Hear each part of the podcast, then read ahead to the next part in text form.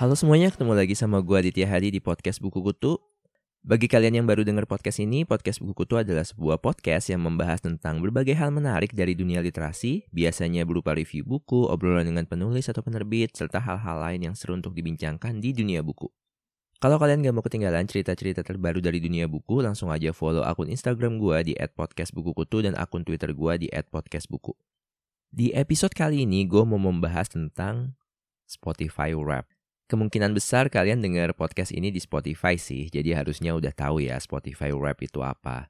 Tapi mungkin somehow ada yang belum pernah cek fitur itu di Spotify.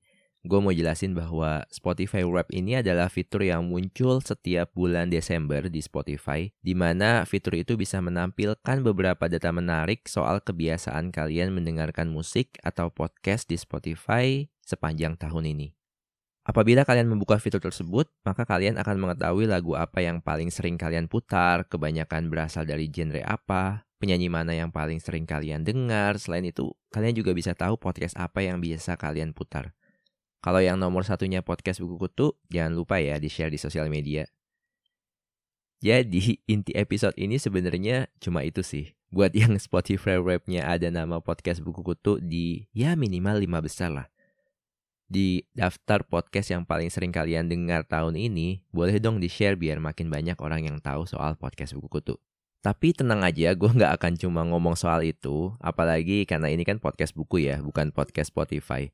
Maka nanti gue juga akan membahas fitur yang mirip dengan Spotify Rap yang dibuat khusus untuk pembaca buku. Tapi sebelum itu gue mau sharing juga, mungkin banyak yang belum tahu bahwa selain untuk pengguna dari Spotify sendiri, Perusahaan tersebut juga menghadirkan fitur Spotify Rap khusus untuk podcaster. Jadi Spotify Rap ini emang khusus dibuat untuk podcaster untuk mengetahui siapa aja sih yang denger podcast mereka, di negara mana aja dan jumlahnya berapa dan di hari apa aja. Dari situ gue pun bisa mendapatkan beberapa hal menarik. Yang pertama, ada 1527 pengguna yang di daftar podcast paling sering mereka dengar tahun ini ada nama podcast buku kutu di urutan teratas. Kata Spotify ya. Itulah kenapa gue bukan cuma GR kalau ada yang sering denger podcast ini, tapi emang nyatanya ada. Kedua, menurut Spotify jumlah follower podcast buku kutu naik 47% dalam setahun. Yeay, menjadi sekitar 20 ribu orang. Lumayan lah ya untuk gue yang masih berusaha untuk konsisten dalam upload konten baru. Untuk itu gue terima kasih banget buat kalian yang masih dengerin podcast ini, udah jadi pendengar setia, apalagi katanya gue juga sempat menyentuh peringkat 32 untuk ranking podcast paling populer di Indonesia. Mudah-mudahan di tahun depan gue bisa menyamai atau melampaui prestasi tersebut ya. Dan untuk itu tentu gue butuh perhatian dari kalian juga, jadi kalau ada saran atau masukan jangan sungkan untuk langsung share ke gue lewat Instagram at podcastbukutu atau Twitter podcastbuku. Insight ketiga yang gue dapat dari Spotify Rap khusus untuk podcaster, ini mungkin yang paling menarik karena katanya di minggu pertama ketika diunggah, episode podcast buku kutu itu paling sering didengarkan pada hari Rabu. Biasanya antara pukul 11 sampai 5 sore. Hmm, apa besok-besok gue tetapin jadwal tayang episode baru di hari Rabu aja ya? Mungkin segitu dulu cerita gue tentang Spotify Rap gue akan cerita lebih banyak tentang fitur yang namanya My Year in Books, sebuah fitur di goodreads.com yang menurut gue ya mirip-mirip lah sama Spotify Rap. Dan gue akan jelasin itu di segmen kedua.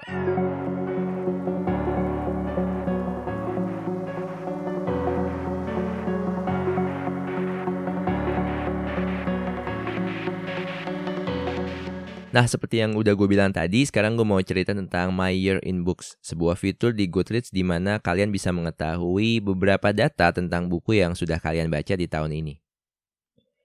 Tapi jangan lupa ya, fitur itu baru bisa berfungsi kalau kalian juga mencatat atau mengupload buku apa aja yang kalian baca. Karena nggak mungkin dong Goodreads tahu secara otomatis, wah kalian baca buku apa gitu, tanpa kalian kasih tahu ke mereka. Kalau, eh, gue baru selesai baca buku ini loh.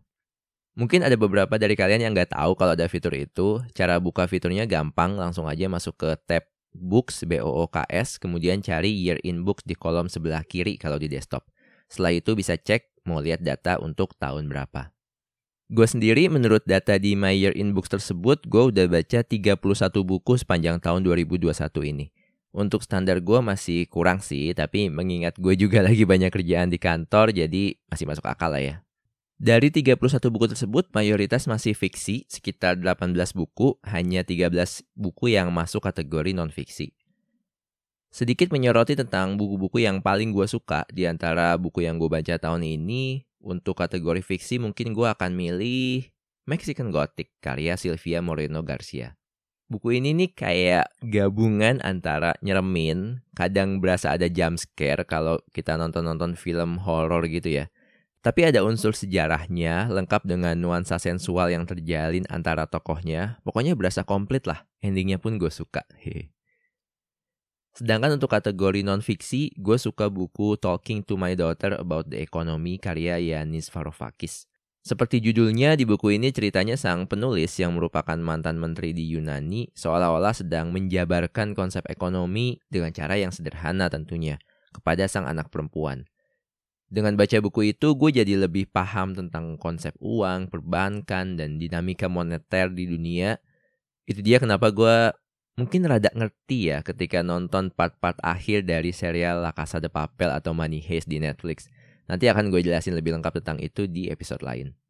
Tapi intinya kenapa gue angkat-angkat soal Spotify Rap atau My Year in Books ini karena menurut gue gak ada salahnya untuk kita sebagai pembaca, sebagai pendengar musik, membagikan perjalanan kita mendengarkan musik dan membaca buku. Tentunya kalau kalian emang ingin ya berbagi kepada orang lain di sosial media atau internet.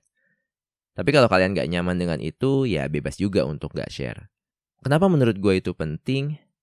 Karena menurut gue berbagi daftar bacaan khususnya tanpa kita sadari mungkin bisa menginspirasi orang lain untuk membaca buku yang sama atau at least buku yang serupa dengan yang udah kita baca. Sedikit menyinggung kasus yang lagi viral saat ini khususnya di Twitter, kalian yang main Twitter pasti udah pada tahu ada seorang perempuan muda yang bunuh diri tepat di makam ayahnya yang emang sudah meninggal beberapa tahun lalu. Dan setelah usut punya usut, khususnya dari postingan perempuan tersebut di Quora, bayangin loh, bukan postingan di Twitter atau di Instagram atau Facebook, tapi Quora loh. Gue aja nggak tiap hari buka platform itu. Dari Quora itu barulah terungkap ada masalah yang menimpa dia dan lain semacamnya. Dan ketika dikaitkan dengan postingan di sosial media yang lain, oh ternyata emang cocok, jadi lengkap gitu. Jadi menurut gua sekecil apa pun perjalanan hidup kalian, meski itu hanya satu lagu yang kalian dengar, satu buku yang kalian baca, nggak ada salahnya kok untuk share di dunia maya, share ke orang lain di internet. Kalau emang kalian merasa informasi itu sensitif, bisa juga pakai akun anonim misalnya yang nggak langsung terkait dengan akun utama kalian, sehingga kalian nggak akan dipersekusi, nggak akan di nyinyirin atau semacamnya. Asalkan nggak share hal-hal kayak informasi pribadi, informasi keluarga, itu harusnya aman sih. Lalu gimana kalau kita udah share bacaan, eh kemudian ada yang nyinyir? Ya udah biarin aja sih menurut gue. Toh kata-kata mereka juga nggak akan ada pengaruhnya buat kita kan. Yang penting kita sendiri yang melakukannya, seneng atau enggak, bodo amat orang mau ngomong apa, ya nggak sih? I think that's all kalau kalian suka dengan konten podcast ini jangan lupa klik tombol follow di Spotify atau bagi yang berkenan mendukung secara finansial bisa lewat karyakarsa.com garis miring podcast buku karyakarsa.com garis miring PODCAST BUKU kalau ada yang punya rekomendasi buku untuk dibahas atau topik yang menarik, gue terbuka banget akan masukan dari kalian. Atau apabila kalian adalah seorang penulis atau penerbit dan ingin berkolaborasi membuat konten yang menarik, Jangan ragu untuk menghubungi gue lewat Instagram at podcastbukukutu, Twitter at podcastbuku, atau email podcastbukukutu at gmail.com. Jangan lupa beri dukungan juga untuk jaringan Potluck Podcast. Caranya follow aja akun Instagram at Potluck Podcast. POD PODCAST. I think that's all. Thank you for listening. See you and ciao!